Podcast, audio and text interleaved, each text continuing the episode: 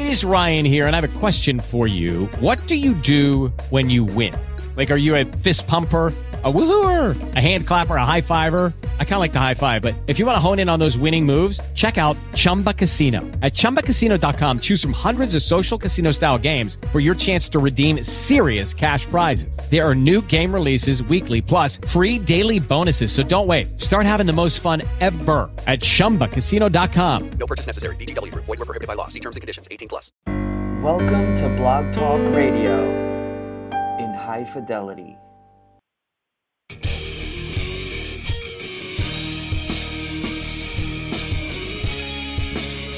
Hello, hockey fans, and welcome once again to the Vegas Hockey Podcast. I'm Mark Warner, along with Chris Lisa. We are now going to be affiliated with the inaugural launch of the Hockey Writers podcast page over at the hockey writers dot com. We're talking with J D Stiles from Cali Sports News, reporting live from the Stanley Cup Finals. And today we're being joined by the first general manager in Las Vegas franchise history, George McPhee. With Pat Quinn, you know, I'm likely the finest man I've ever met in my life. This is the Vegas Hockey Podcast. We're talking with Quinn Malarchuk. There's something about George McPhee that everybody says is a good pick. This is the Vegas Hockey Podcast, and we're talking with Dana Lane, play-by-play voice of the U N L V Rebel Hockey team and owner of Dana Lane Sports. Joining us now is Matt Pryor of the hockey writers dot com. He's coming to us from the Dallas Stars training camp.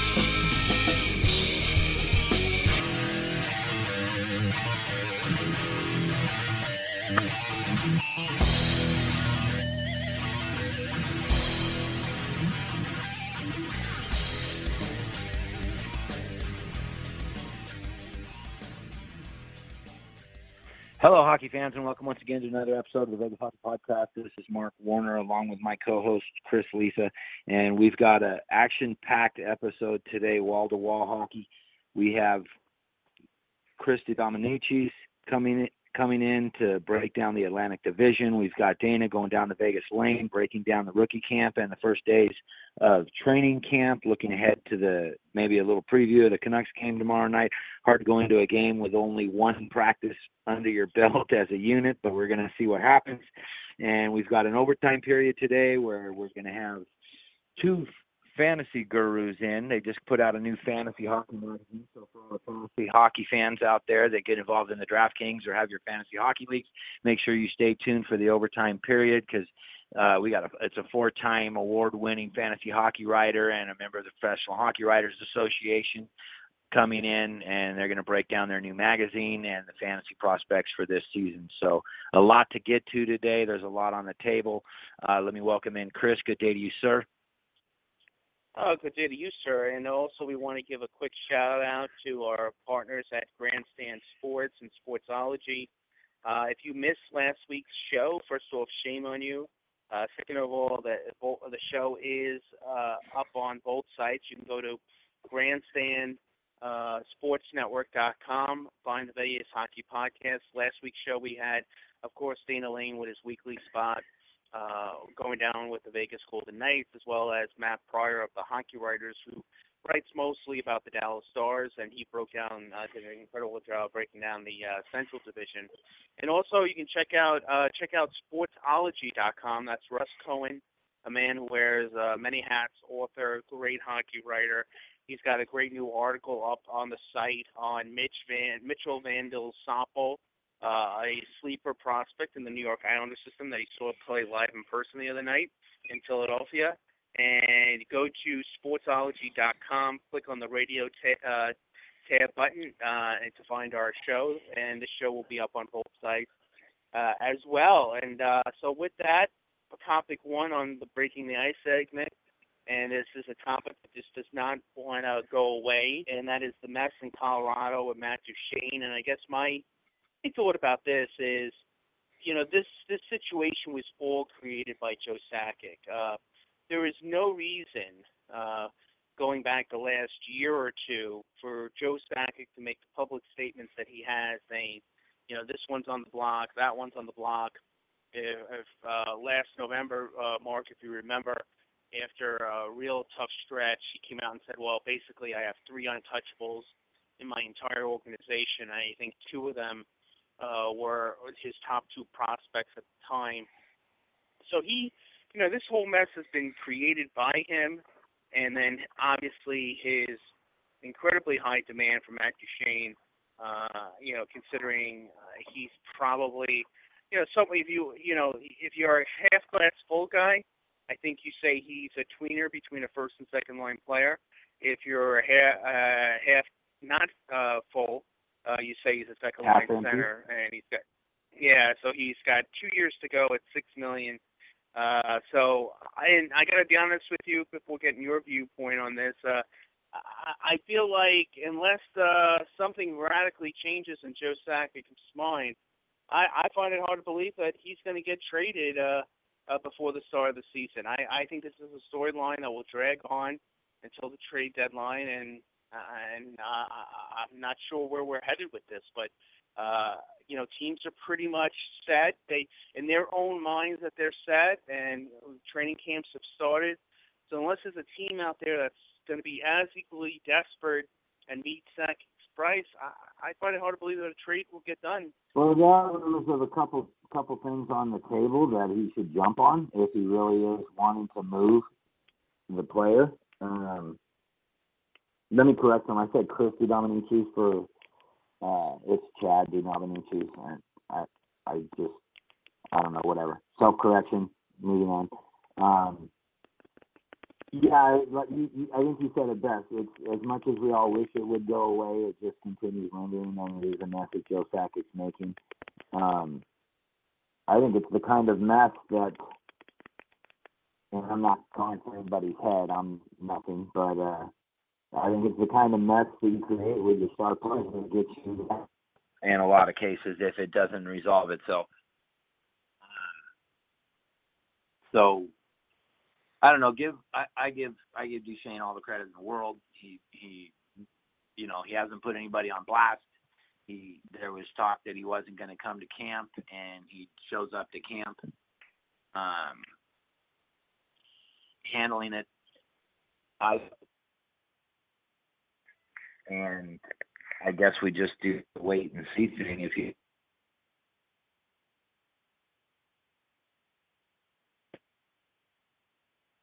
yeah, uh, I would I would agree. I, I you know we'll have to just wait and see. But I would be yeah. Again, you'll be reading you know two to three, maybe even more than that, rumors per week between now and opening night. Uh, I will go under believe it when I see it. And, the, you know, another big story this week before we each throw out an opening salvo about the N H L Atlantic is, um, you know, the, the news this week about the city of Seattle, and it, it's looking very strong that they're going to get an arena deal done, even though they don't have an N B A or an N H L sports franchise or ownership. But uh, obviously we've told, we did the show over the summer.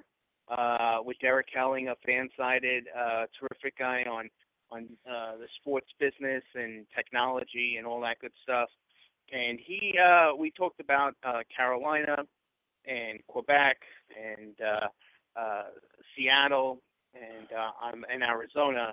And he, I, I think at the end, Mark, if memory serves correct, I posed the question to him: in the next five years, what will be the probability of an announcement that Seattle will be getting a team, and I meant to go back this week and listen to it. I think he was somewhere between eighty to ninety percent, if memory serves correct. He was very uh, positive about it. And again, Seattle is a market the N H L would love to add to the league. Uh, twelfth largest city, uh, you know, it's growing and extends the map.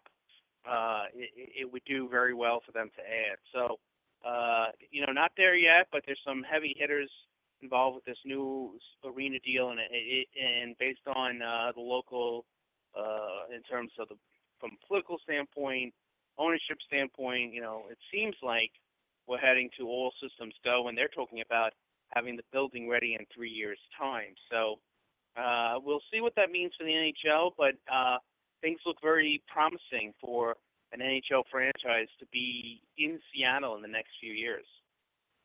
Uh, you're a little muffled there.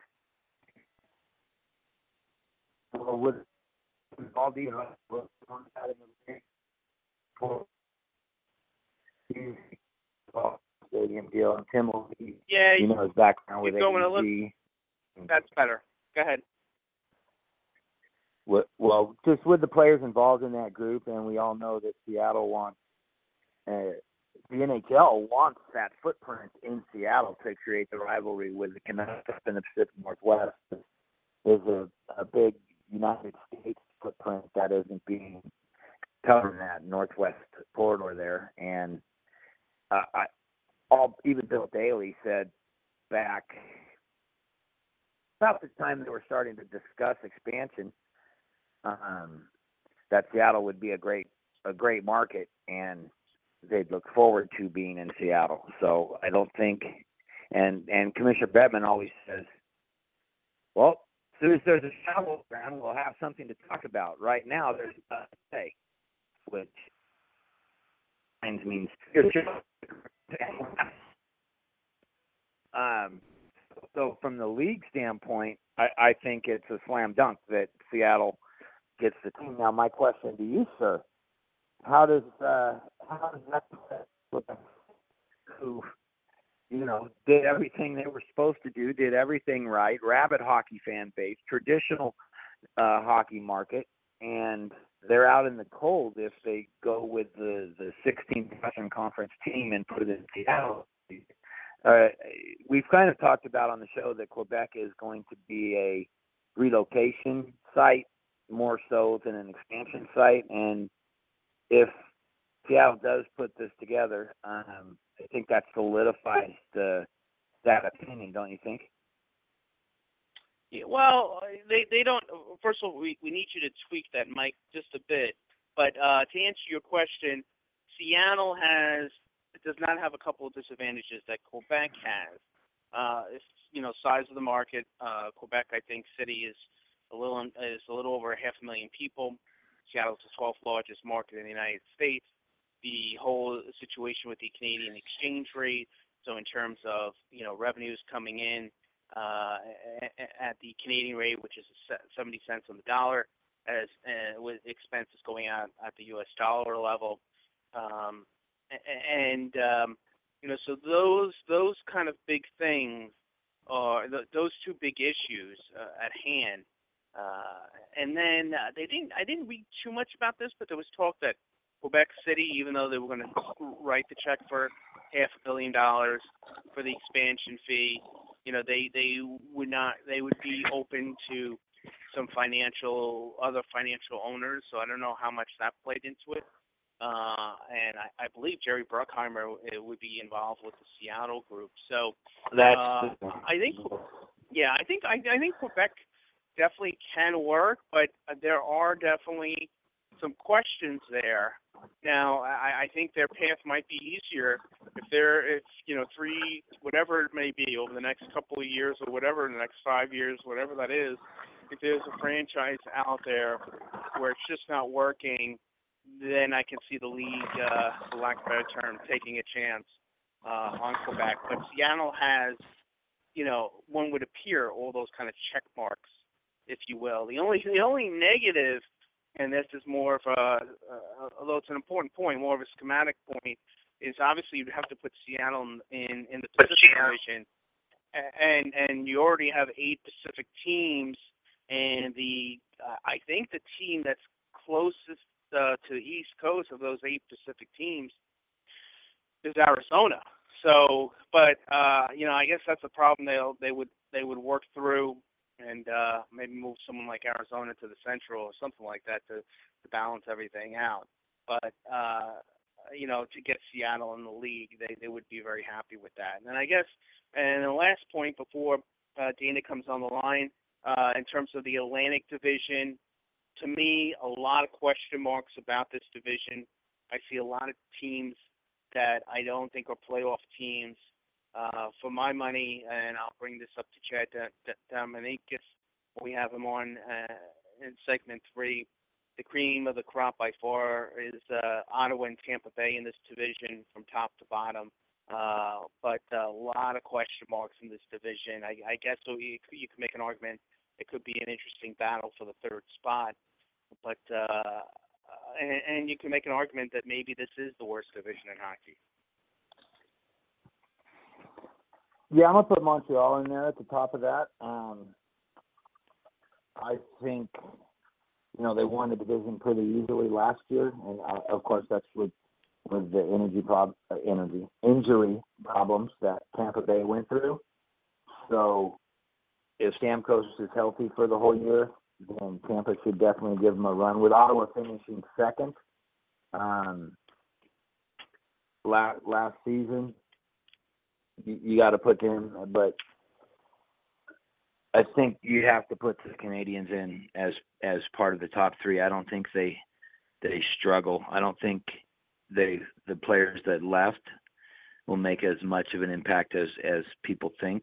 And bringing in Alsner to stabilize the defense, Shea Weber also, that's a nice pair. Bringing in Drouin helps the scoring for sure. Um, I, I think Montreal's going to be just fine to to put well, a, a real quick bow if, on that. If you told me that Carey Price is going to stay healthy pretty much for the entire season, I would agree with you. If you told me he's going to miss some time, uh, I would say it's a question mark. Yeah, yeah, I think for it's sure. Well, let me go ahead and bring in uh, Dana Lane. Dana Lane, Dana Lane Sports. Play-by-play voice of U N L V Rebel Hockey. Good day to you, sir. How are you, man? Um, good. It was real good catching up with you last Saturday. Um, we're fresh yes. off a U N L V opening night win uh, for their yes, first sir. campaign in Division One A C H A hockey. Talk a little bit about what it means to get off to that good start as they move to Division One against a team that's been established. And thanks to Z-Con and the boys that were at A S U, um, it, yeah. how important is it yeah. to get that good start under their belt? Well, I mean, obviously it's huge. I mean, uh, I, I know that there was some rumblings about uh, at practice this week where, you know, some people were like, yeah, you know, if you go one and one, that's a that's a really good start, and you know, you should be happy with uh, with that kind of start against an established Division One team. Uh, and unfortunately, I, I didn't, you know, I wasn't down there to see it. Um, I'm doing my I'm doing my family trip as we speak, uh, uh, the one right before the N H L season starts. So I, I know I won't see it for nine months. Um, Yeah, yeah, for sure. uh, but um, thing about it, I and I know I knew some guys that were down there, um, and and the feedback that I got from the game was they played physical and they played disciplined. And we know last year that they played physical, but they weren't always disciplined. And and that's that's good news coming from this team. There's a lot of size, there's a lot of skill, and the kids that come, came back last year uh, obviously put a lot of time in the gym. So.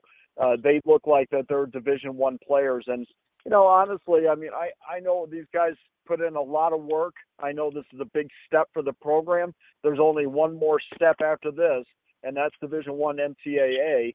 And so uh, to get a win over an established Division One team, game one, and not only just a win, from what I understand, the game was never really in doubt. U N L V was in control throughout. And, you know, this is a team that's still trying to find themselves and still trying to find uh, some some cohesiveness. So when they do that, uh, who knows what they have? I I I've, I did have some people throwing around some lofty expectations after seeing them last night. Uh, I I tend to try to take everything game by game, but it's nice that people think that much of them. It is important to start, but not. Uh... Let's not hand them the cup yet, and let's not run them into the ground. As if they had gone up there and lost the same three one game, that doesn't necessarily mean it's the end of the world either. So let's keep a little sure. perspective uh, as as things go. But definitely an encouragement for the boys, for the Rebels there over at U N L V and Z-Con and his program. So very good to see, very good to see. I'm going to go ahead and throw this to Chris. He has a couple Vegas Golden Knights questions for you now that there's the actual training camp underway, and they're they're blossoming one game or one practice session before they go into their first. So let me throw it over to Chris and get some Golden Knights talk started. Sure. Hey, so everyone, please follow Dana uh, at Dana Lane N H L, great follow. Um, also, a uh, great listen with Brian Blessing um, over at the Vegas Hockey Hotline. Uh, follow his timeline, uh, get all those great details. So, Dana, uh, I read sometime in August about an injury, a mysterious injury with Nate Schmidt, and then and before the show, Mark was telling me about an ankle.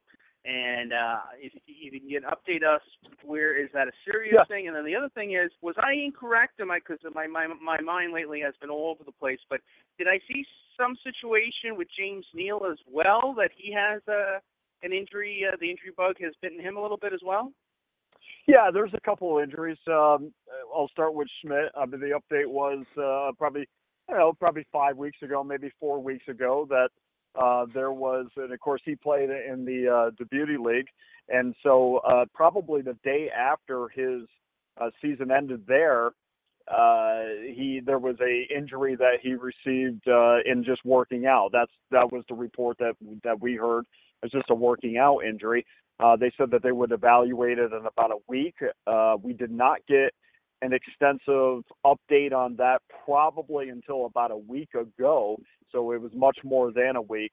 And the speculation was, okay, you know, this, you know, the, the ankle sprains, there is a uh, various degrees of ankle sprain, uh, of course. And when you don't put any information out there, and then you, you couple that with the fact that you say, well, he may not be ready for camp. Um, you know, the only thing that you could probably speculate at that time is, is a high ankle. And I just keep on thinking about Jack Eichel, but fortunately, that's not the case. Uh, fortunately for, for Nate, Nate was uh, on the ice this past week. He, uh, he did skate. He looked good.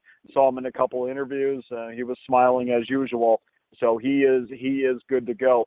As far as James Neal is concerned, he has a hand injury uh, that was suffered last year um, in the uh, in the postseason, deep into the postseason, which he continued to play with. Uh, it was in the Western Conference Final. He continued to play with that. Um, it, he has not hit the ice yet.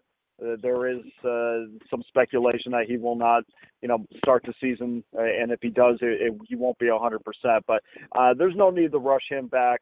Uh, there, there is some murky details on that, so nothing definitive on James Neal. And even um, uh, to further the injury point, uh, Reed Duke also uh, had an injury uh, apparently in the in the games against the uh, the Kings rookies this past week. Uh, that he's going to be reevaluated. He. Um, is not practicing with the team. He was in uh, in uh, his civvies, and he was watching practice outside the uh, outside the glass today. So that's kind of the injury update from the Golden Knights at this point.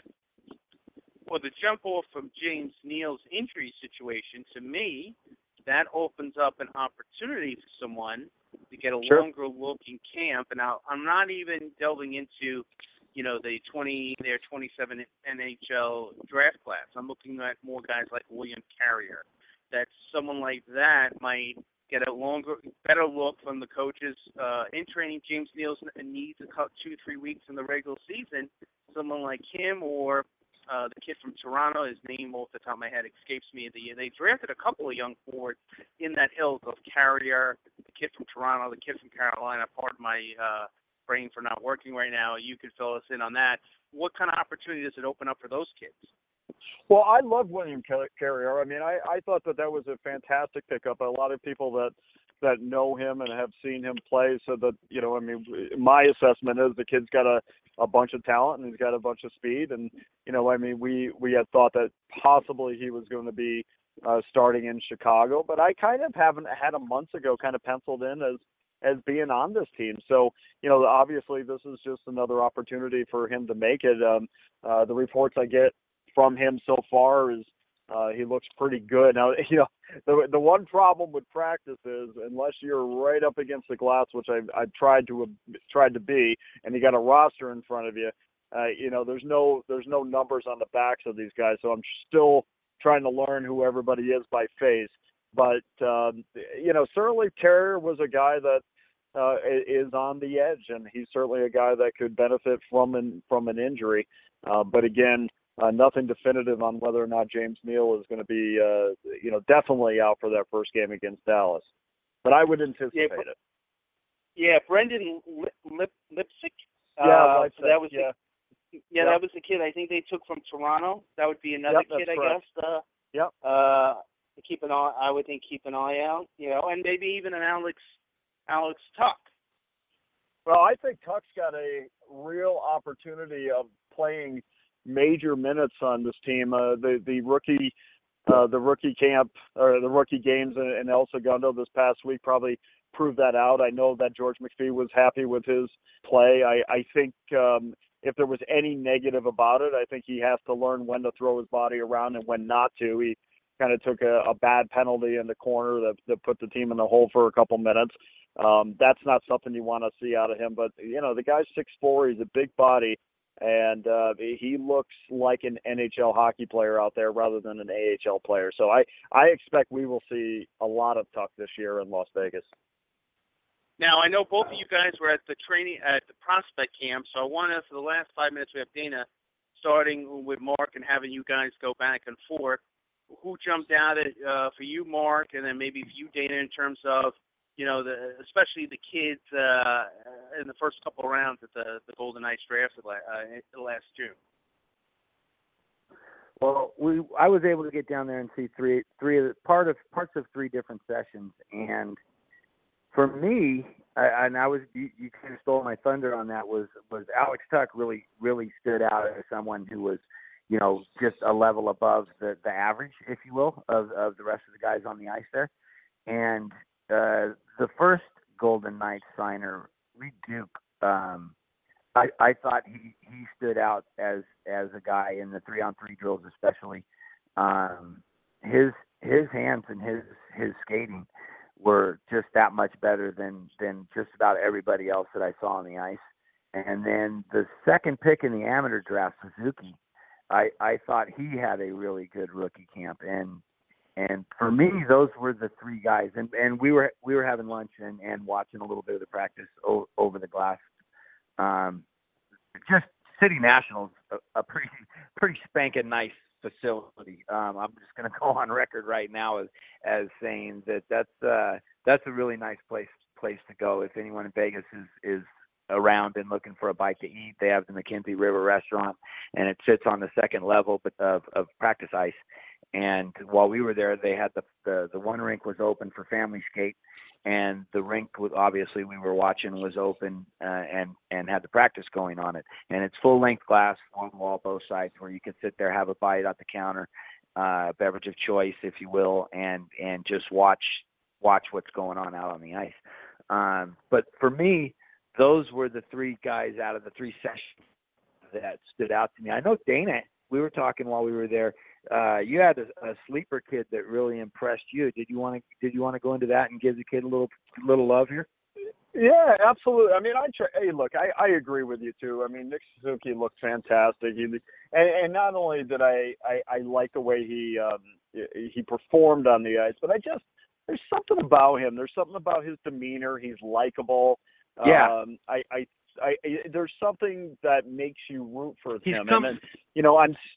He's comfortable. Go ahead, I'm sorry. And it, yeah, he's enjoying with, the with, moment. Um, he just looks like a, a kid that is going to continue to blossom, and he and he's he's not overwhelmed by where he is. And I know, you know, it, you know, we always. Right after we talk about Suzuki, we always go to Cody Glass, and I'm still. I know he had a good second game. Uh, down in L A against the uh, yeah. against the Kings rookies, but um, I, I have yet to really kind of sit down and study that. I try to get through these games and end up uh, with my eyes shut. But um, you know, I'm still waiting from from practice at least. And we talk about demeanor on the ice, and I'm still kind of waiting for that to shine through. I'm looking for a kid that knows he's a number one pick and walks around like he's a number one pick and and, and, a, and a kid that is going to say, you know, I, I will be the leader of this team one day. And I, I still don't see that. I see that more out of Suzuki than I do out of Cody. And that's not a rip on Cody in any way. It's just a, a kind of way that I want my first rounder to carry himself because everybody really is looking at him. As far as the sleeper, um, guys, I love this Tyler Wong kid, and I know he's probably he's undersized, and I know that he's probably you know two years away maybe But I love his speed. I love his tenacity. He's kind of a poor man's Nick Suzuki.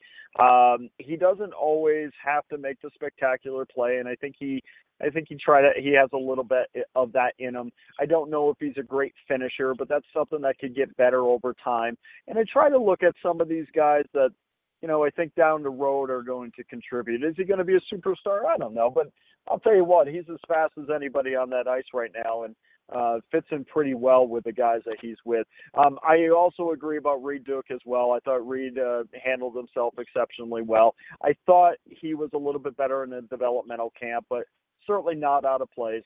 And, uh, you know, as far as the goaltenders are concerned, it's Dylan Ferguson was it has been good. Uh, Thompson has been good as well.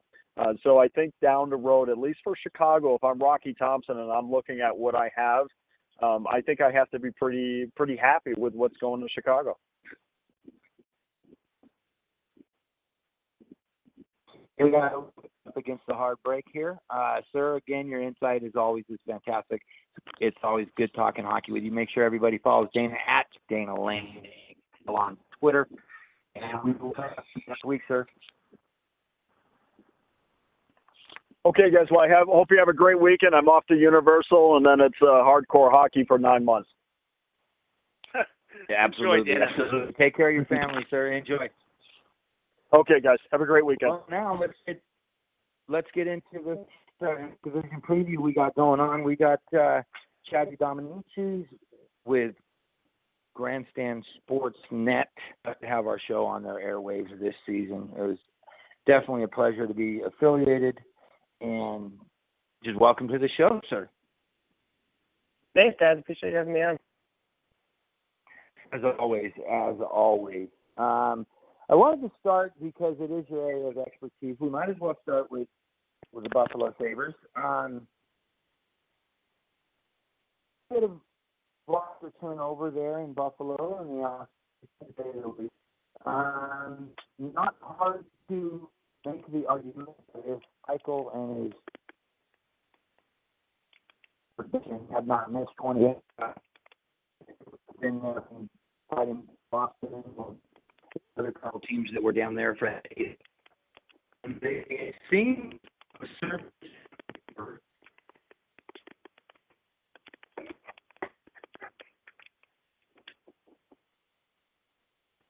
Sorry, guys, you're, you're kind of cutting out me a little bit there. I didn't really get the question here. Do the question back again? Um, yeah, I'm, I'm Mark. Tough cell phone. Yeah, go ahead. Go ahead, Chris. Uh, what was your question, Mark? Chris, are you there? You said Mark. Ha ha ha. No, I just, I just want to know if, if uh, the addition uh, the Sabres did with with Ken and Johnson and the backup goalie. Is is that enough to offset the players that left? A lot of roster turnover there in Buffalo. Yeah, Chris, I had to repeat that back for that cutting out. So if you heard him answer, I only heard a little bit of it. Okay, yeah. So Mark, it sounded like he's going to work on his uh, microphone there. Uh, uh, he, he was asking, are they strong enough in goal? It sounded like it was Leonard and Johnson, and have they done enough with their off-season uh, changes, uh, it sounds like, to at least to contend for the playoffs? You know, in goal, it, it's it's kind of the big conversation. You know, I guess the, the big debate in Buffalo. It depends who you ask. Some people are Leonard fans, and some people think that there's no way he should even be here again this season. Um, I come down on the side that I thought Leonard was fine last year. Uh, he had one of the, you know, among goalies who played over forty games, he was in the top ten in the league. Uh, he had a better save percentage than a lot of guys, you know, that were playoff goaltenders, even big-name goaltenders. His goals against average wasn't great, but he arguably played behind one of the worst defense groups in hockey last year. Um, you know, the defense group is appears to be improved this year, but, you know, he's on a one-year contract, uh, kind of a prove-it deal with the new management in Botterill. I'm not really concerned about Leonard. I think he'll be fine. Uh, I think he's an average to a slightly above average goaltender, which is really, I think, all you need in today's N H L. And, you know, on Johnson, I guess it's good to, you know, have him as a backup. You know, Leonard has had injury issues. Last year he was fine, didn't suffer any injuries, had maybe missing one game or his back kind of spasmed on him, but that's really it.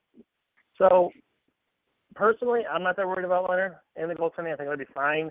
Uh, they have Allmark down in the minors, too, even if it gets to a situation where both Johnson and Leonard go down. So, you know, it, it, it kind of depends who you ask. If you ask another Sabres person, maybe they'll have a different answer, but me, I'm not that concerned about goaltending. I think there's some other areas you can look at maybe are more prevalent or they need improvement in those areas.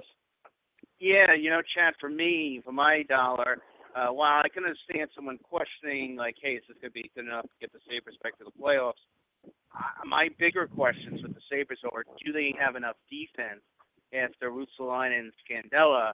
And, you know, this was a, you know, in terms of this team scoring last year, they had the number one power play, uh, but as you know, they were beyond dismal. I mean, let's, let's put it this way.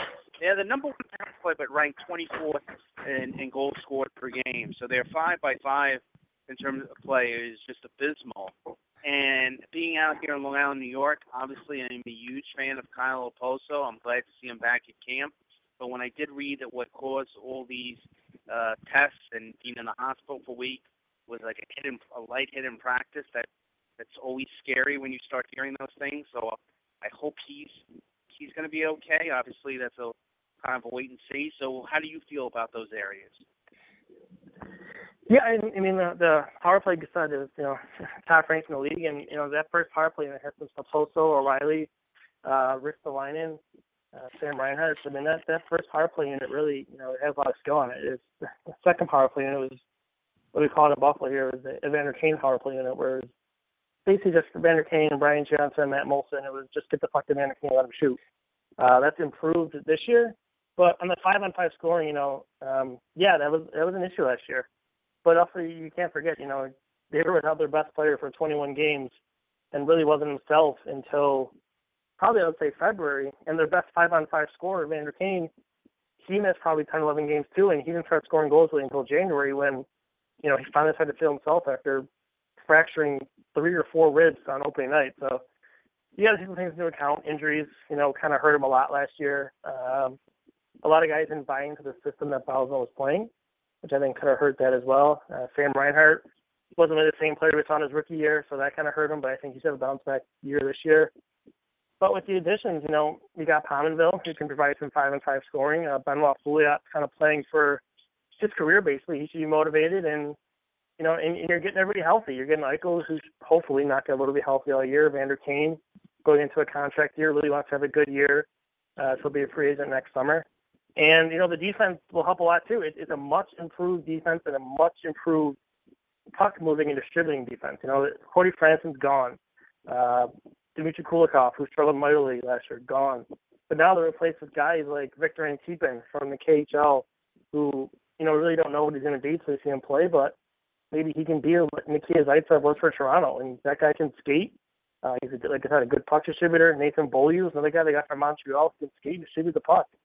And in Housley's system, you know, the, he said he wants that five-man attack. He wants the pressure with all five guys on the ice, and you know, a lot of guys from, you know, hearing their feelings early in training camp here are pretty excited about that and ready for, I guess, the new opportunity and to really get going.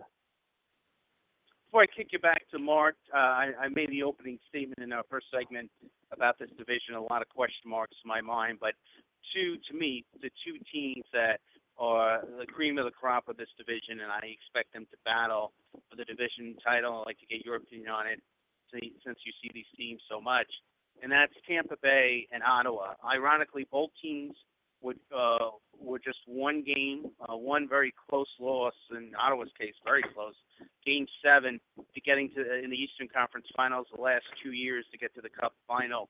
Uh, I, I see talent in all three areas. Uh, I see depth. I really like both coaches. Uh, how do you feel about Ottawa's and Toronto, uh, Tampa's, excuse me, prospects going into the season? Yeah, I, I think you nailed it with how open this division is. It really is. In, in my opinion, besides Tampa Bay, who I think should win the division, with Stamkos back. Uh, they really they lost Duran, but, you know, they're, they're healthy this year. They really weren't last year. Um, I'm a big fan of Vasilevsky. I'm, I'm glad he's the guy now. I think he's going to be just fine. Uh, so Tampa Bay, I think, is a return to form. They were the previous two years, not last year, but the years before that.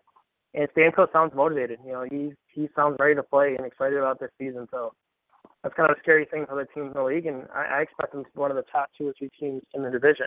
Oh, in the conference, I mean, not just the division. Um, on Ottawa, you know, I'm gonna I'm gonna try to as nice as I can. I am not a fan of Ottawa's roster. I, I think Eric Karlsson's one of the best players in the league, um, but he's hurt. He sounds like he's not gonna, not been ready for the season potentially. And if you look at that defense in Ottawa without Karlsson on it, it is pretty bad, very bad. And you got Craig Anderson and who, Mark Methot left. You know, right? Mark Methot's gone too, correct? You know, and you know, Craig Anderson, you know, he missed a lot of time, you know, dealing with things with his wife, and you know, it looks good that kind of coming back now from a personal standpoint. That that's great to see. Uh, and you know, he had that great run in the playoffs, but I, I don't know. Are you going to get that high level of play on him again? And I, I just, I, I can't. I really buy it. And you know, offensively, yeah. I mean, they have their guys. They have Mike Hoffman. You know, Bobby Ryan is not the player that I guess he's thought they'd been the whole time. Cal Turris is a nice player. Um, but I just, I, I don't know. I mean, they play that defensive style where they'll, they'll kind of choke you, choke you out and they'll beat you two one or, or they'll beat you one nothing or maybe three to two. But, you know, without Karlsson, depending on how long he's out, if, if they get into an early hole, that, that can really set them back. I, I it's, maybe it's just me personally. I Even on the playoff session, they made that run. I, I just didn't think they were that good. I think they got really lucky. I think they had a good playoff system that they played, that they won some games and choked some teams out uh, with their playing style. But I, I just, it, and we'll get to it in a little bit here. I, I don't have them in the top three in the division, honestly. I, I don't think they can be a wild card team potentially, but I think depending on how long Karlsson's out, the injury is really going to hurt them. And like I said, in general, I'm just not that high in that roster. And I, I think they got a lot of good bounce last year. They might not get the same this year. All right, I see you, Mark. We, uh, we seg- yeah, we segued there to the Senators, and, and you, you pretty much made a lot of the points that I wanted to make. Um, I know that the playoff experience will help a lot of the young kids on that roster as going as far as they did. And, I mean, let's face it, they were one goal from going to the Stanley Cup final. Um, but right. they are it, they are what they are, and they're a bunch of lunch pail guys that have to show up and, and, and commit to that style of hockey a hundred percent for it to be successful. Um, the problem I see there is that that worked great in the shortened season of the N H L playoffs.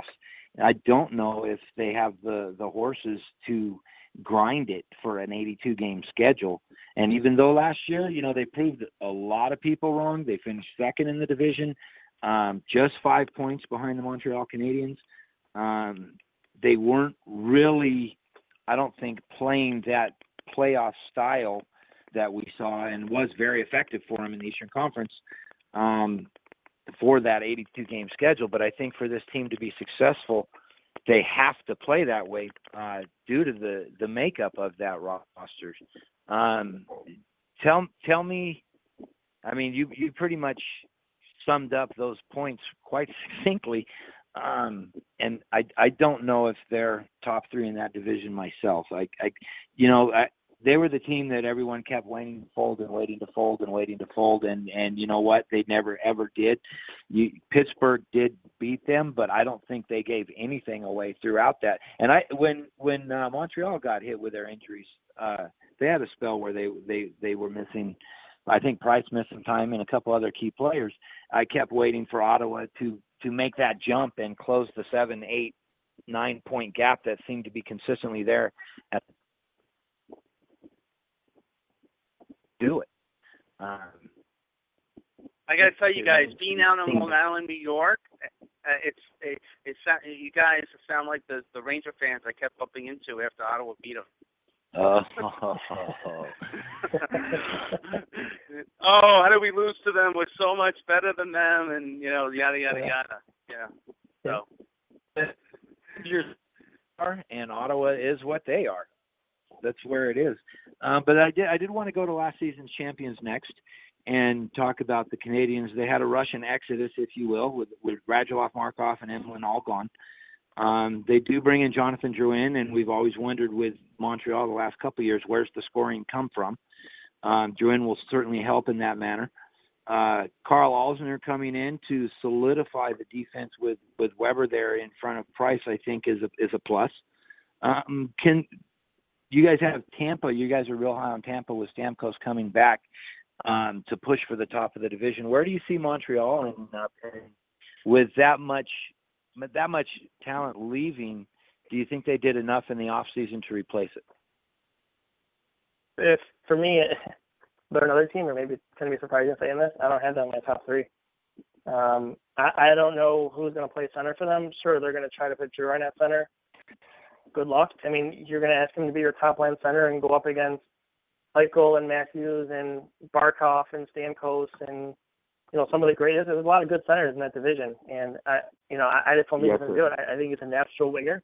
Um, and, you know, they're going to they're gonna leave Galchenyuk on the wing, or maybe he should be the guy that's center. So I, I don't know. You know, and, again, you know, yeah, you said that Alzner's there, but it depends how high you're on Alzner. I, I think he's an okay four or five defenseman on a deep team. Uh, I don't think he's a top-pair defenseman. And Shea Weber's thirty-two years old. He's getting up there. He started off really hot in Montreal last year, but it's all at the end of the year. He kind of tailed off. So how many good years of Weber do you have left? And then beyond that, I don't know. It's, it's Jeff Petrie, it's David Schlemko, it's Brandon Davidson, Jordy Ben, Mark Streit, who's thirty-nine years old. I mean, they're, I, I think they're putting all their eggs in the Carey Price basket again. And he's the best goaltender in the league, don't get me wrong, but that that's risky. You're going to have to win every game two one. You know, or, or low-scoring games. You know, Gallagher is probably going to be healthy this year, so that's good for them. But, I, you know, it, Drouin's a good get, don't get me wrong, but I, I just don't think they they don't have a first-line center. They don't even have a second-line center, in my opinion, because I don't think Drouin's going to last at center. We'll try to see his there, but I mean, it's going to last long. And then defensively, I don't think they're anything special either. And unless Carey Price stands on his head, I think it's the only way that they would win that division. Uh, but even to be in the top ten division, you know, I, that's going to be tough for them. I, I think they're, I think they're in the first a rough season, to be honest with you. Uh, and I think at the end of the year, um, Bergevin's going to pay the price, because I, I think the way he's put the team together is, is pretty bad. And even the prospects behind it, you know, they just traded arguably their best prospect in Sergachev to a division rival uh, to get Drouin. So, you know, I, I'm a big fan of Drouin. I think that was a good pickup, but how they're going to use him, I, I think, is, is wrong. And in general, I'm, I'm just not a fan of the roster. Hey, Chad, so I want to talk to you about the Bruins and the Panthers. Uh, I'm a glass half full, uh, half not half full guy, uh, half empty guy with these two teams. Uh, you tell me if I'm wrong. With the Bruins, uh, I I see a lot of good, I see a number of good players, but I, I question the secondary scoring depth. Uh, you know, Chara is now forty years old. Uh, they're going to be asking a lot out of real young youngsters, and Brandon Carlo and Charlie McAvoy. Do they, you know, if Rask was the, I think their record when Rask wasn't in net was abysmal. Uh, yeah. You know, there's been a, a lot of miles on, on his body. And then Florida, you know, they lose Riley Smith and Marchessault, and then bring in Dandino and Verbata. Um, you know, granted, they didn't have, you know, they had injuries like most teams. They do have some real talented young players, obviously huge fans of Huberdeau, Barkov, Tro- Trocheck, you know, Luongo's now thirty-eight.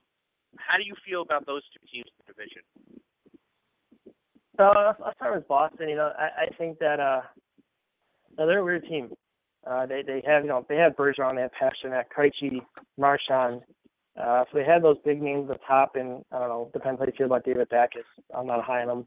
Uh, and then defensively, there's McAvoy, uh, and we said there's, you know, Carlo, Torrey, Torrey Krug. I'm, I'm a fan of his, and Chara is what he is at forty years old. And then Rask, you know, he's, he's I think he's one of the better goaltenders in the league. Uh, you know, I, I keep on saying that I don't think Boston's going to be. It's I'm really struggling right now. I'm trying to word this right. I, I don't think they're going to be a great team, uh, but how open that division is, and maybe no team besides Tampa Bay really is great in that division. Uh, I I had them as one of my top three teams in that division. Uh, the way the season ends, they have some kids coming up, and no, believe it or not, they they have a pretty good prospect pool. For me, you know, being here in Buffalo, it kind of came out of nowhere. Uh, they have J F K, they have Bork, they have uh, Frank Petrano, who played a lot last year, is pretty good. Um, so where do I see them finishing? Probably two or three, I would say, uh, depending on how their division shakes out, if they can stay healthy. Uh, you know, McAvoy's only nineteen years old, but he looks like he's going to be a stud, and Carlo was a surprise last year. So, you know, they hey, have two, those two yeah. kids out there. Chad, Chad I, I live about from twenty minutes away from Charlie McAvoy, who grew up, so I'm a big fan. yeah, I mean, yeah, he was great in the playoffs last year, and he played, so that's, that's, that's good to see. And uh, Florida, I, I don't know. I, Florida's one team that's tough. You know, I, I think they went the analytics route last season and then threw that out the window this offseason. Now they're back to where they were a couple years ago. Uh, the, yeah. the trade, or the, I guess, basically giving away Marcia So and uh, Riley Smith, I, I think, were kind of head scratchers. But really the big thing for them is they're going to get Huberdeau and Barkov back to miss a lot of last season. You know, those were two horses. And he's already had Ekblad. Hopefully he can stay healthy. But you have to wonder when you get a little longer at thirty-eight. And it's, if he can't be the player he was, can Reimer step up? And that defense still has question marks. You know, there's Ekblad, but Yandle's not excellent. And Demers, they tried to move him this offseason. They actually had a trade yeah. until he declined it. Uh, no, Mark Pisic's a good bottom pair guy, and Petrovic kind of the same thing, a good bottom pair guy. Uh, it, it's really it, it. Can they stay healthy? And you know, how much can they get out of Huberdeau, Barkov, and Trocheck? You know, that, you know, that's what it comes down to. Uh, Dadonov, you know, he's a question mark. He comes from the K H L, so who knows? And you know, Bravada had a good season in Arizona last year, but he's thirty-six years old too. So right now, I'd have them probably outside the top three, but if they get some things their way and if Huberdeau and Barkov can stay healthy and play pretty well, uh, I wouldn't surprise me if they can sneak themselves into that three spot, but right now I have them probably around the five, six area. I think I think that's pretty reasonable with Florida. Um, with with Marshall Yager and, and Riley Smith leaving, they've lost. What do I have here in my notes? That those those three players combined for seventy, seventy-one goals and five scored. I mean, that's fully a third of the goals the team put on uh, in the nets last year. Yeah.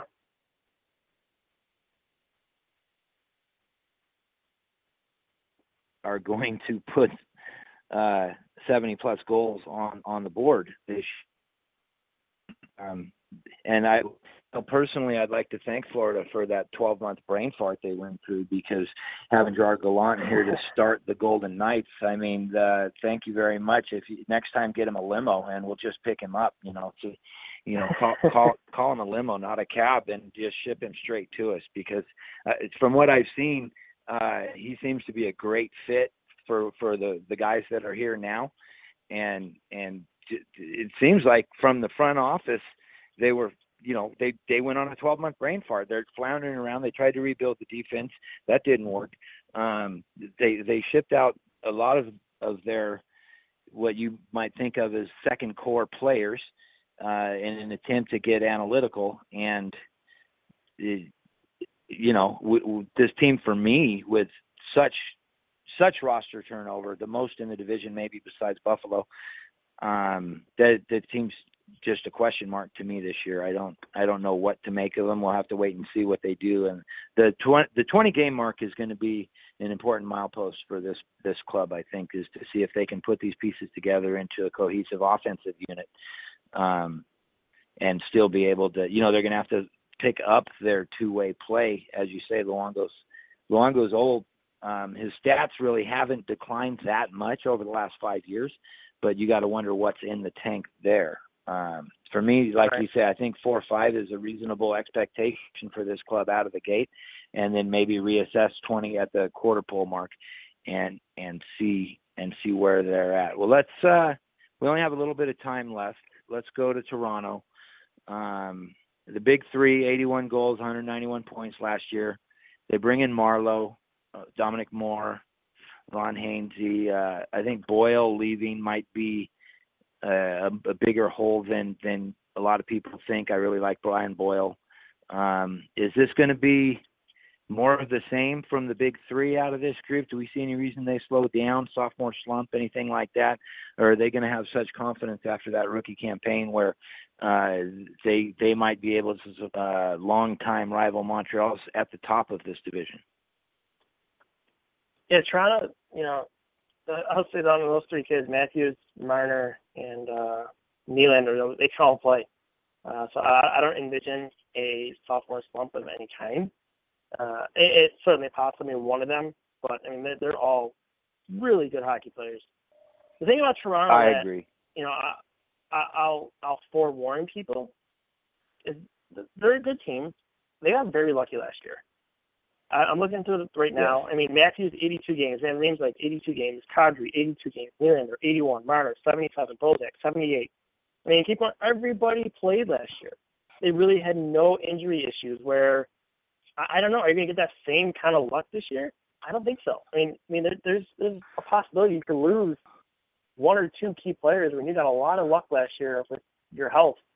And, you know, if they lose a guy like Nylander, they lose a guy like Marner for maybe twenty or so games, even fifteen, ten games, you know, that, that can make a difference in a season. You know, they, they were a wild card team last year. Yes. And, you know, a lot of people, they're not going to surprise people this year. You know, they did that last year, and now going into this season, everybody expects a lot. The pressure's going to be out at that Toronto media. They're not going to be a surprise team anymore. And, Ch- and I, Chad, I they made the wild card. They made the wild card, Chad, for your point, by one point over the Lightning and the Islanders, who had a lot of turmoil and injuries, those teams, and things didn't go perfectly like you just stated. Right. Right. So right now I have them as a top three team in the division, maybe as a three team, but would it surprise you they miss the playoffs? Absolutely not. You know, I, I think they can, with that Toronto media, um, that could put the pressure on them, and then if they get a few bounces that don't go the way, like they got a lot of luck last year, then you know, maybe we can be in for a little bit of a, a slide back here from Toronto. Are they strong enough, uh, Chad, on the blue line, do you think? Uh, they still you know, have work they didn't really to do, make don't a lot they? Of upgrades. Right, yeah, they got, yeah. I mean, Riley, he's one of their better players. Uh, I mean, all they really did was bring in Hainsey, and I don't know, I mean, it's thirty-six-year-old Ron Hainsey. What do you really expect in there? So they didn't really address it. Uh, I don't – I think they will at some point. Uh, and they have J V R, who's going to be an unrestricted free agent at the end of the year. I think they could use him as a piece to go on the deadline, or if not early in the season, to bring in a defenseman. Uh, and then it also gets to the point, too, where, I don't know, if you really want to get crazy and bring in a, a really good defenseman at the end of the season, maybe you use a guy like Nylander as a chip to bring in a top-pair defenseman. And I guess, you know, then you don't have to pay all those big forwards, you know, who are going to be due in a couple of years. You can kind of bring a defenseman who's signed maybe cheap. I always thought, like, Anaheim made a lot of sense for them, but maybe that's something they could revisit next summer, and they can use Nylander as a chip to kind of flip their depth. Uh, but, yeah, their defense I don't think is that great, and I don't think it's really going to give Anderson any help back there, you know. So that's also something to watch, too, that could result in them sliding back. Before we get your prediction for your top three, it seems like you have a lot of questions about everyone other than Tampa. Uh, here, but uh, am, am I wrong to think uh, that the Detroit Red Wings are a surefire lottery team this year? Oh, absolutely. Yeah, yeah, they're, uh, yeah, and they, they still have the deal with Anthony Sear going on, so I, I don't, they're, yeah, they're in some trouble. Um, I mean, Zetterberg said he wanted to go away in two years, and now he's back in North America and goes, oh, I'm kind of just kidding, so we'll see how that goes.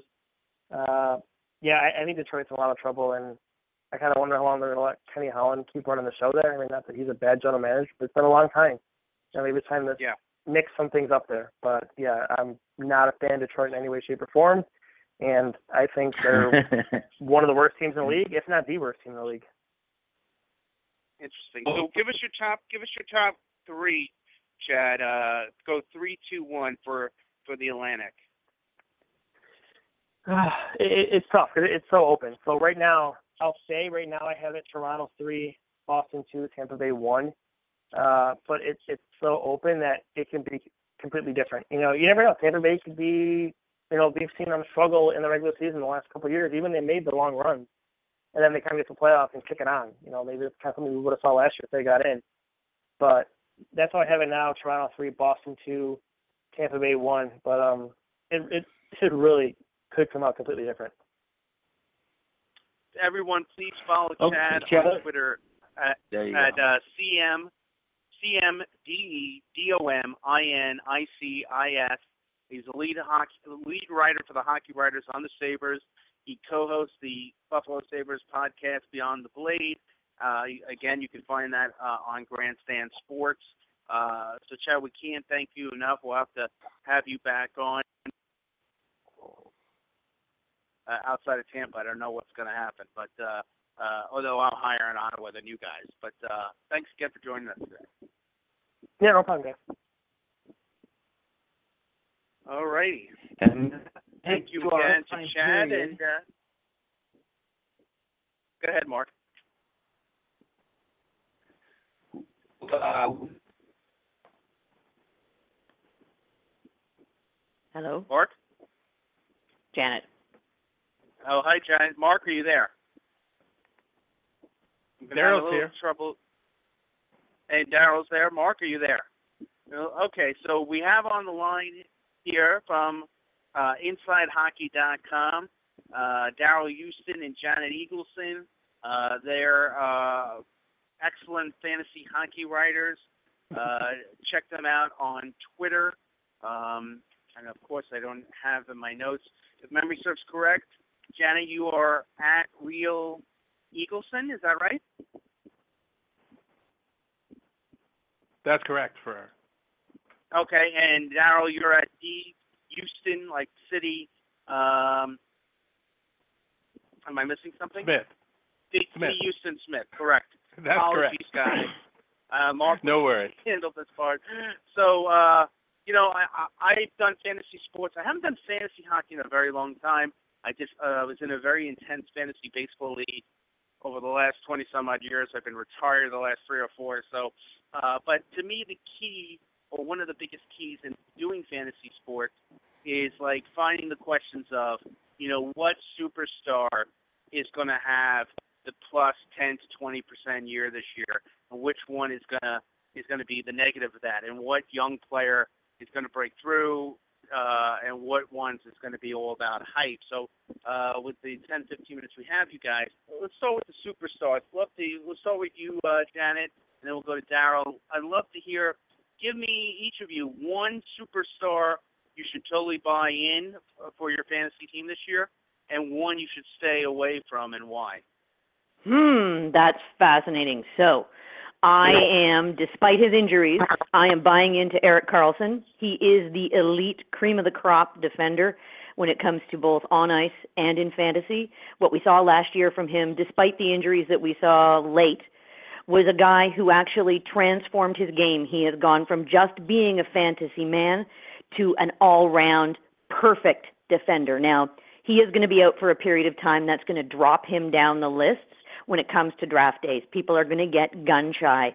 There is no need to be gun shy, even if he's missing a month, month and a half. What you're going to have is a guy who's still going to finish in the top five or six, and I'm always viewing things with a long-term perspective. Keepers are my bag. You've got to get back into hockey fantasy. It's going to be so much fun with you for you now that the Golden Knights are around.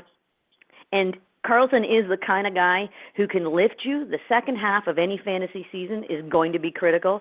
He's going to be there. Do not shy away from him. Now, Daryl's going to argue me on the next point because I am not buying into Brad Marchand. Any guy at this point in the oh. N H L sort of season, yes, I know, Daryl, I'm so sorry, um, any guy who peaks at age twenty-eight and heads into his age twenty-nine year, to expect him to be able to take that and take it that ten or fifteen percent higher, like you just described, is almost impossible. The, the concept of lightning in a bottle, I think that's where Marchand sits. I like him, but I do not like him in the way that a lot of other people are saying, draft him top five. I am way more inclined to go and make sure that, say, Nikita Kucherov is on my team and not Brad Marchand. Now, Daryl, argue me. Well, I, I would say, uh, as always, very well thought out argument, but I got to disagree. Uh, Brad mm-hmm. Marchand is a tremendous player. He's uh, he's come along, uh, perfect timing, perfect place. Uh, I love his line, especially if uh, Pastrnak is not on the line. Now, I know that sounds a little con- counterintuitive, but if Pastrnak is not on the line, Bergeron is going to show more offense. And with Backels doing the heavy lifting, look for a big, big season out of Brad Marchand. And who are you down on, Daryl? Who not down on, but say, look, yes, he's going to have a good year, but he's going to be, if you're in an auction league, way overpriced or taken in a snake draft, taken way too early. uh, let someone else draft him, who who would you say to shy away from what superstar? Well, a superstar that I'm worried about uh, because I think it's it's it's too soon, but everybody's drafting him like a superstar, is Oscar Klefbom from uh, Edmonton. I sure he's got a nice upside, fifty-five points, he could do that, but he's not a Karlsson, he's not a Burns, he's not a Hedman. So I worry about overdrafting in his case. Something really important to remember last year with the Edmonton Oilers, they had six players who played in eighty-two games. They had eleven others that played in at least seventy-eight games. There's no way that's going to continue. And this guy has only had a maximum output in the, in the three years he's been in the league of thirty-eight points. He is not Karlsson. He's not Burns. He's not Hedman. Don't draft him as such. Uh, you know, interesting. Well, it's funny. The I did a fantasy keeper hockey league last time for about five years, and the last time that happened, I think I had Charlie Simmer on my team, so I don't know if you guys uh, uh, remember awesome. who that was. The Royal so, Crown Line. Was, That's a good yeah, pick. So he was That's pretty, a good pick. Yeah. That's he, a good pick, sir. Yeah. So, so uh, uh, yeah, uh, let's go ahead and we'll start with Janet, and then we'll go to Darryl, and then we'll, I'll kick it over. I'm sure Mark has a couple of questions in terms of, Janet, give me give me two breakout players this year that your people that you think can break out, be it a rookie or one or two year player uh, that people should be watching, and then we'll kick it to Darryl for the same question. I really like Scott Darling moving to the Swirling Toilet Bowl in Carolina. He has done remarkably well in a backup role, and I really honestly believe that with the young players that they have at forward, the emerging defense, which quite honestly could be on its whole the best defense in the East, he is going to have an opportunity to take what would already be good, if not sterling, um, ratios, so goals against and save percentage, and go from perhaps what might be a backup role or was a backup role in Cal, um, Chicago to a plus thirty win season in Carolina. I think Carolina is going to surprise this year um, and do it in relative anonymity. Another fellow um, who I'm going to pull away, and I was listening to your segment before around Detroit. Now, Detroit is going to be perhaps at the very bottom of the league, but if you take a look at what Anthony Mantha can do and what he did in the second half last year, if you look at his overall numbers, he only had thirty-six points in sixty games, but a big chunk of that came in the second half. Paired up with Henrik Zetterberg, who is aging, but still like a fine scotch. He's only getting a little bit better. He might plateau this season, but he knows how to make good players even better.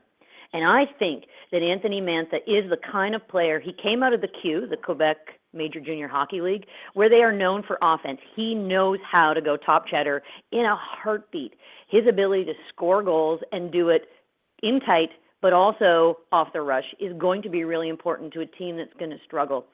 And like in fantasy, in a lot of ways, a lot of owners focus on uh, two big things. They always look at the East. They kind of ignore the West, but they also ignore the bad teams. And there's a lot of opportunity to tap into those gems that you find on the lower teams. It's a little bit like Sebastian Aho last year in Carolina, completely under the radar, behind the big three in Toronto as a rookie.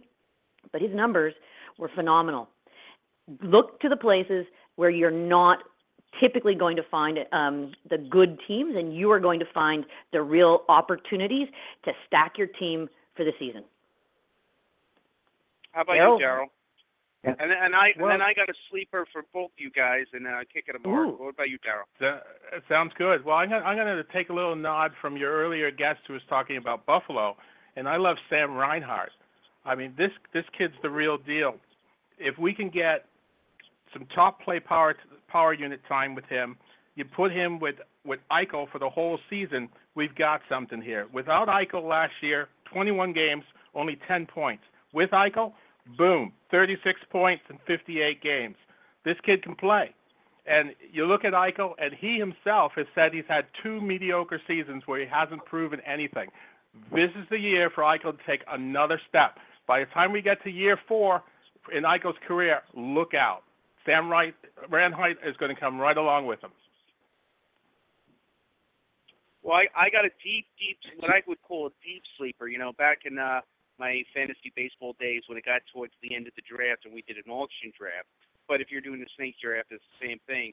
Those last two or three players, uh, or really the last five or six, actually, depending upon the league you're in, you're you're looking for, you know, uh, basically spend a dollar or two and get a ten to twelve dollars return. And being out here in Long Island, he only played in twenty games last year, but Josh Hosang has got skill, he's got speed, he he sets up teammates, he can score, he, he looked at home. Uh, I'm not going to tell you he's going to score seventy points this year, but for you looking for that last roster spot or two, uh, he he scored ten points in twenty games, which is a uh, you know obviously production for forty points. You know, there's not many players anymore that get over fifty points. Wouldn't shock me if he knocks on the door for fifty points this year. So uh, Josh Hosang is a deep sleeper pick for fantasy. I, I don't know how you guys feel about that. Well, I got, I got to agree. I, I think it's a great that's a that's a great choice. You're looking at a guy with the potential of twenty goals late in the draft. That's that's uh, available. Uh, tremendous pick. I like him as well. The only caveat to that is he is a new age player for an old school N H L. He flips his mouth off. He doesn't have any problem talking and saying what he at any time, and he's already caught a little bit of flack up here north of the forty-ninth in Toronto all over the media because he made comment about Tavares playing out the, the string on the last year of his contract and the possibility of him coming to Toronto. It went absolutely viral.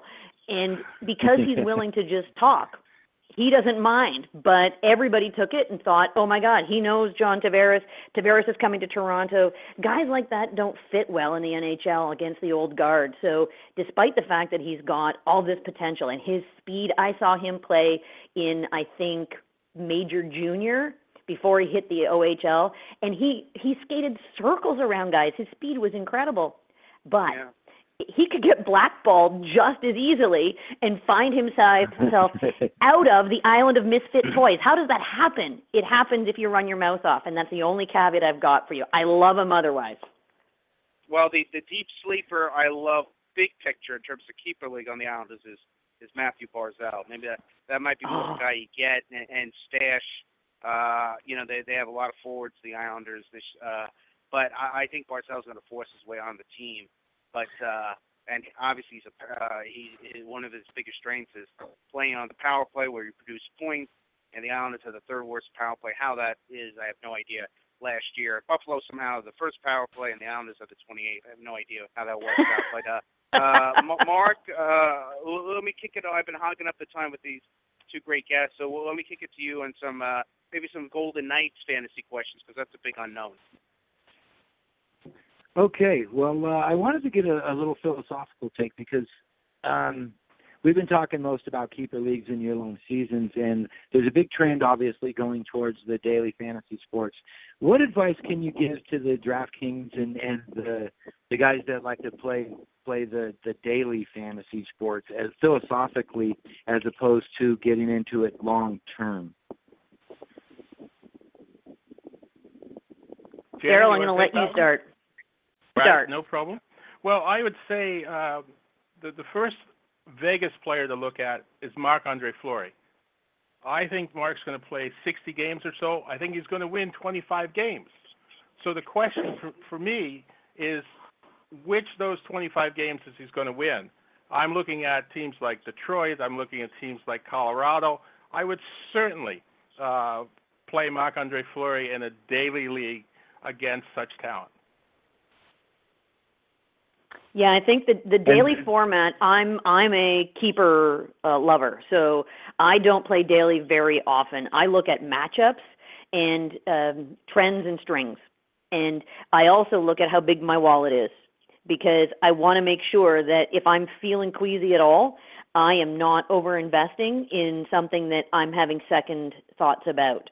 Um, guys who are on an absolute hot streak are perfect, as well as ones um, who are in the midst of a solid run if their team is excelling. Long winning streaks. When it comes to a team, I'm always a little worried that those are situations that are just ripe for breaking apart. and falling down, particularly when they're lined up against a team that is a lesser light who wants to push them off the ledge. Those are places where I'm thinking in my head, I'm staying away from guys, even if they're in a really great opportunity to, to pour in the points, unless it's a star, of course. But th- there's always somebody trying to knock the big guys off and the young bucks. And I think Vegas, Vegas is honestly going to have a chip on its shoulder most of the season. Don't underrate what's going on there, particularly in, day- in daily stuff, because they're going to come out flying every night. They're going to be hunting for heads, not literally, because that the sin bin has gone the way of the dodo bird. But daily formats, people need to be looking at what the possibility is in terms of picking up some Vegas players sneakily, then lining up guys who are playing against them who might be there checking out the strip at the wrong time of night. I think Marchandson is going to be one of those guys that's going to be available for low dough, and uh, he's going to be gunning. He's going to uh, be a key player for Vegas. The only thing with him, just a little caveat, is he needs talent around him to succeed. That's when he had his best in Florida, when he had the talent around him. Now you've got a, you've got a really good guy with Shipachyov. I think he's going to help. And in the beginning of the season with James Neal out, uh, and that's an injury you want to keep an eye out on too, with that broken hand. That could linger. That could be troublesome. So watch out for James Neal. But David Perron is essentially the same player right now, and he can come in. And so right. if, if you look at the line and it shapes up with those three, I wouldn't necessarily go in and stack them in the daily league, but I would definitely look at Jordan as a as a uh, low risk, high reward player on a daily basis uh, against the proper teams. Um, it's it, interesting that you, you did bring up Corey, because a lot of people think this team will struggle to be a thirty team, thirty win team, um, but fortunately, The, the Golden Knights get sixteen games against Vancouver and the Arizona Coyotes, so the, the flurries are net for most of those. That is uh, that is probably a benefit to get him to that twenty-five-win plateau you were just talking about. Um, Dale Houston-Smith, Janet Eagleson, thank you guys both for joining us. We're just about out of time. Well, um, well, well hold on. Uh, let let uh, th- go ahead. Yes, yeah, please uh, tell us everybody where they can find your draft kit. Uh, uh, in terms of preparing for their fantasy leagues, which should be starting up shortly. The best place to go to it. is go to inside hockey dot com. There's a big banner across there. The There's a, a cover for everybody, pretty much. Um, so you can pick from one of six different covers that suit your fancy the most. Of course, I'm inclined to the Canadian one, um, just because I am. Uh, that's got Connor McDavid in the front, but there's six different versions. The content's all the same. inside hockey dot com. It's only ten dollars U S, and you can do the e-commerce transaction right there for immediate download. It's a piece that you're going to want to take to your draft, or to understand a little bit more about what your team and what your players are looking for. Tons of, of interesting things in there. Daryl can fill in a little bit more. Well, it, it's it's really ideal. It's it's something that's going to, especially in the Vegas market where we've got we've got perhaps fantasy players for the very first time. This book will walk you through all the basics, from setting up your cheat sheets, just like you would in football before a draft. You got to do the same thing in hockey. Really important when that wheel starts turning that you know what players you want to take, and it helps you focus in. After this draft is done, it helps you focus in on your waiver wire and how to work it. I, I stress very carefully that you should only have like thirteen players on your waiver list at any one time. Don't get confused. There's too many players out there. A lot of them do the exact same thing. Find the thirteen players, research them really hard, get to know them. This book will help you a lot in that respect, and then you're going, you're ready for the season. Beautiful, beautiful. Thanks, guys, for coming in.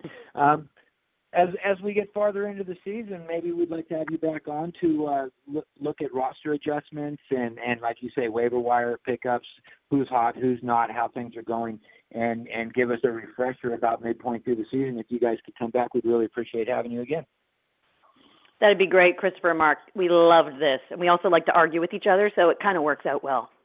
It's and guys, true. It's and guys, a don't, exciting.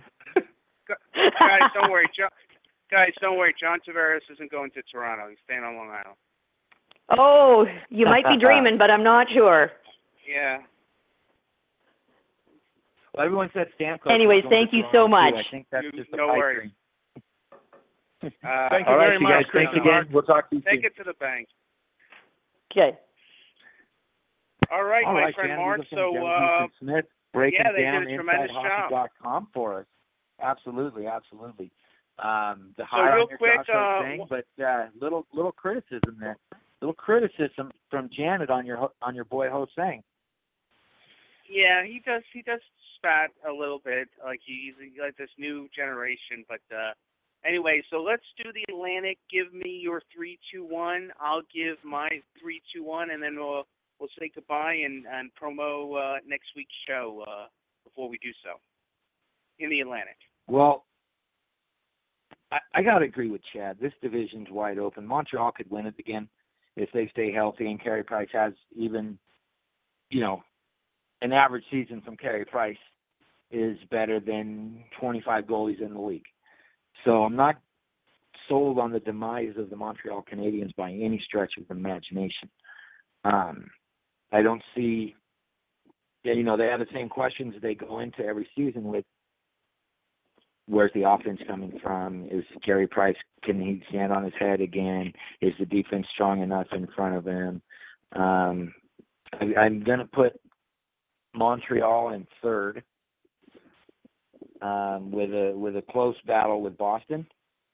I think Boston ends up fourth um, just because so much of their offense last season came from two guys. Um, Marchand and Pasternak combined for seventy-three goals, one hundred fifty-five points, and they they need um, Bacchus and, and the other guys to step up and put some more pucks in the net before um, I can bump them up anymore. I think I think Toronto stays in the second spot. Um, I'm, I, I love watching those three play, and, and it's not just those three. Everyone focuses on the big three, but I believe they had six fifty-goal or fifty-point forwards last year, and that's just exciting, good, fun hockey to watch, and they had enough out of Freddie Anderson to – obviously get them into the playoffs and, and give the Capitals all they wanted. Um, I think, I mean, compare the, the six, six fifty-point players there. The Kings had one. And so um, the, definitely, definitely super dynamic. Probably maybe with Tampa Bay, the most dynamic offense in the division and possibly the league. Um And with Stamkos coming back, and there, there seems to be a big buzz around Tampa Bay, I'm going to go ahead and put Tampa Bay at, uh, at the top of the division. But it, it, it's so wide open. You could have um, Bu- Buffalo and Florida could take the next step uh, and, and surprise and push for that third, maybe even the second spot. Ottawa, can they do that for a full season? I think the playoff experience helps them. But... It, playing that style for a full season, I don't know how that, I don't know how that works with the roster that they have. Um, but that's that's my three, Chris. Who do you got? Yeah, I mean, I also have Montreal in third. Now, keep in mind, if Montreal was in the Metro or the Central, it'd be a different story. But you know, I'm gonna I'm gonna put my chips on Carey Price and Claude Julien having the team for the full year. Um, I think they'll get just enough offense. Uh, I do like the Allsner signing. Uh, I still think Shea Weber is yeah. the top defenseman, at least for the next year or two. Uh, and then when I compare yeah. him to the rest of the teams, I like them coming in third. I have Ottawa in second. Um, you know, another thing we didn't talk about during the show is they're going to have two very talented youngsters, two of the top prospects in all of hockey, and Thomas Chabot and Colin White. Uh, you know, two youngsters joining this team this year, and no one's asking them to be franchise Uh, savers. They will be part of their big core moving forward, but just to really contribute this year. And I tell you what, if the Ottawa Senators can get the Bobby Ryan of the playoffs during the regular season, I really like their chances uh, to win this division. Re-signing Mike Condon gives them depth and goal. Um, and I think Carlson, uh, is, I, I tend to think that they'll be back, you know, around Halloween is the worst case scenario, but obviously with injuries, you never know. But I, I don't think it's going to be as bad uh, uh, as anticipated. And then, and then the number one Uh, Tampa, again, you know, they've really, the last two years, have had uh, very little time playing with Stamkos.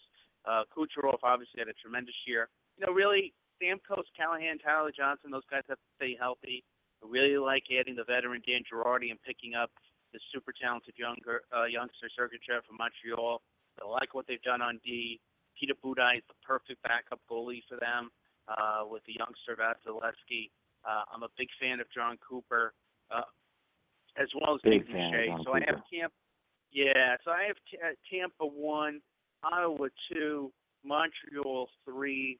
Uh, there's really a lot of pressure on Toronto this year. Um, you know, uh, if you real quick point on them, and also like uh, I look at Edmonton, although Edmonton with the division that they're in. Um, but in terms of Toronto, you know, a lot of times when teams go through these rebuilds and they have that year, right? They break through, they make the playoffs. They play really well in the playoffs, and everyone now says, okay, well, they made that step, so now the next step is to make, let's say, the Eastern Conference Finals.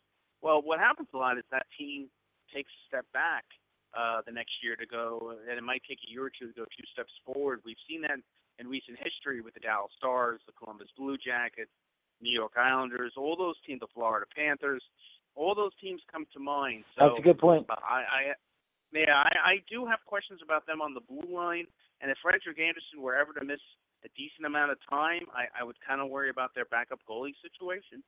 So, um, anyway, uh, next week we have another big show. Uh, Russ Cohen will be on of Sportsology. Um, he's going to break down the Metro Division. He's in the Philly area. He's a Long Island guy, although somehow, some way, he wound up being a Ranger fan. So uh, I, I, I will have to try to, you know, ex- exhume that out of him. Don't but, push uh, him too hard. Anyway, we'll get... Don't yeah, all kidding aside, we're going to have Russ on to break down the Metro for us. We're working on additional guests uh, on, on, a, on a special piece for our overtime segment as well. So we'll we'll, we'll try to do those uh, extra overtime segments uh, throughout the season. It worked well today. And uh, we expect yeah. to be on same bat time, same bat channel. So the Metro next week. And, uh, uh, and if you can, check out in terms of getting ready for that show, check out my recent article at eyes on isles dot com, the N H L, and I talk about this year's N H L sleeper team, and it's a New York Islander website, so you figure out who it is. So uh, uh, with that, sir, I, I, I'm uh, I think we're, we're I think we're good. Yep. Um, look forward to talking with Russ next week. Very interesting division. Absolutely.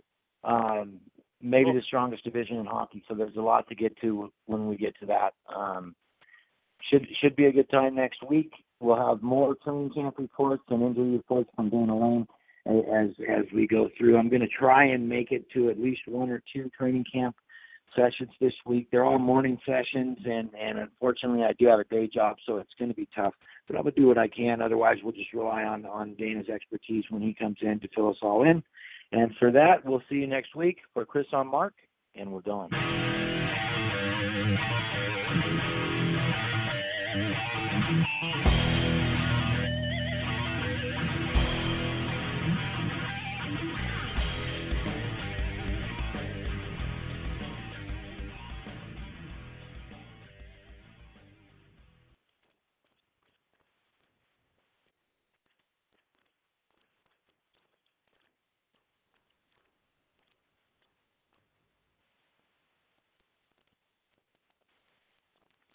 Hello, it is Ryan, and we could all use an extra bright spot in our day, couldn't we? Just to make up for things like sitting in traffic, doing the dishes, counting your steps, you know, all the mundane stuff. That is why I'm such a big fan of Chumba Casino. Chumba Casino has all your favorite social casino-style games that you can play for free anytime, anywhere with daily bonuses. That should brighten your day a little. Actually, a lot. So sign up now at chumba casino dot com. That's chumba casino dot com. No purchase necessary. V G W Group. Void where prohibited by law. See terms and conditions. eighteen plus.